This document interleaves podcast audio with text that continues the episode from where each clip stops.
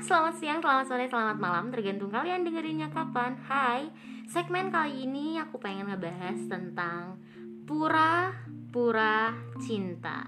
Sih By the way, menurut kalian pura-pura cinta itu kayak apa? Hmm? Komen di bawah ya. Nah, bicara tentang pura-pura cinta nih Aku pernah punya kisah yang bener-bener pura-pura cinta yang luar biasa. Uh, ini terjadi pas waktu aku masih SD dulu aku masih ingat banget. Aku pernah gemoy sama salah satu teman kelas aku. Aku curi-curi pandang sama dia. Yalah walaupun ada orang lain yang suka dan aku tuh nggak ngerti sih rasa suka itu kayak apa. Jadi pas waktu SD aku nggak ngerasa kalau aku tuh cinta atau aku suka sama dia. Aku cuma merasa bahwa hatiku tuh deg-degan kalau deket dia gitu loh. But saat SD aku eh, ngalamin hal yang tidak semua orang dialamin yaitu broken home. Nggak usah jelasin lah ya. Nah karena mentalku adalah anak broken, so dalam benakku cinta itu bukan hal yang mudah, cinta itu bukan hal yang simple, cinta itu bukan hal yang kekanak-kanakan, bukan tentang nafsu.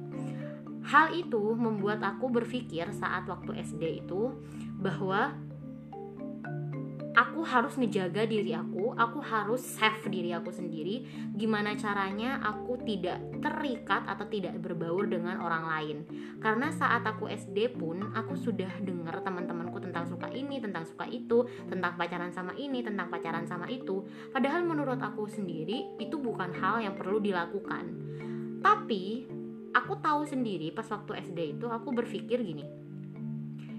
Jika hanya aku adalah manusia, dan kodrat manusia adalah nafsu, cinta, dan rasa ingin sama dengan orang lainnya.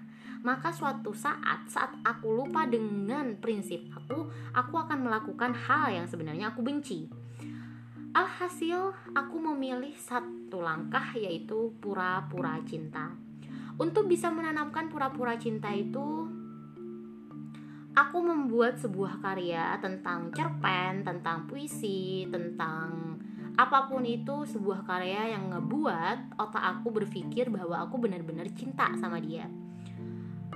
Alhasil, hal itu membuat aku dari masih SD sampai aku kelas 2 SMA, aku tuh mau berpikir bahwa aku mencintai dia, bahwa aku menyukai dia. Karena saat aku membaca ulang karya-karyaku dari masih SD sampai sekarang, rata eh sampai sekarang maksud maaf Afwan, sampai kelas 2 SMA itu tentang dia semua, tentang cerita aku berusaha untuk gak menerima orang lain, berusaha untuk tetap save dia di aku Nah, suatu ketika nih, dia yang aku sukai diam-diam tiba-tiba nitipin pacarnya ke aku. Hmm, pasti ada yang ngerasa nih pasti. Pasti. Ayo, siapa kau? Pas waktu ada reuni SD, dia nitipin gebet gebetannya ke rumahku. Kaget dong aku, tapi aku ya udah biasa aja. Alhasil ya uh, dia dititipin di aku aku mencoba untuk menerima dia. But saat aku bertemu dengan doi lagi doi bahasanya rek aku tuh nggak deg-degan sama sekali. Kayak gak ada rasa gitu loh alhasil aku mencoba mencoba lagi pas waktu dia nganterin aku. Kapan ya? Intinya pernah dia nganterin aku. Saat dia nganterin aku aku nggak ngerasain sama sekali deg-degan. Aku nggak ngerasain sama sekali suka. Aku nggak ngerasain sama sekali patah hati sakit hati dan lain sebagainya. Suatu ketika aku mulai ngebaca lagi tentang cerpen-cerpenku tentang puisi-puisiku yang zaman dahulu zaman bahalul banget lalu aku ingat satu kisah di mana aku berpikir seperti itu di mana anak kecil yang baru mengalami uh, broken berpikir untuk menjaga dirinya dengan cara itu. Dan aku langsung kaget gimana dewasanya aku saat aku masih kecil. Ya, maybe uh, itu adalah trauma sendiri tentang cinta.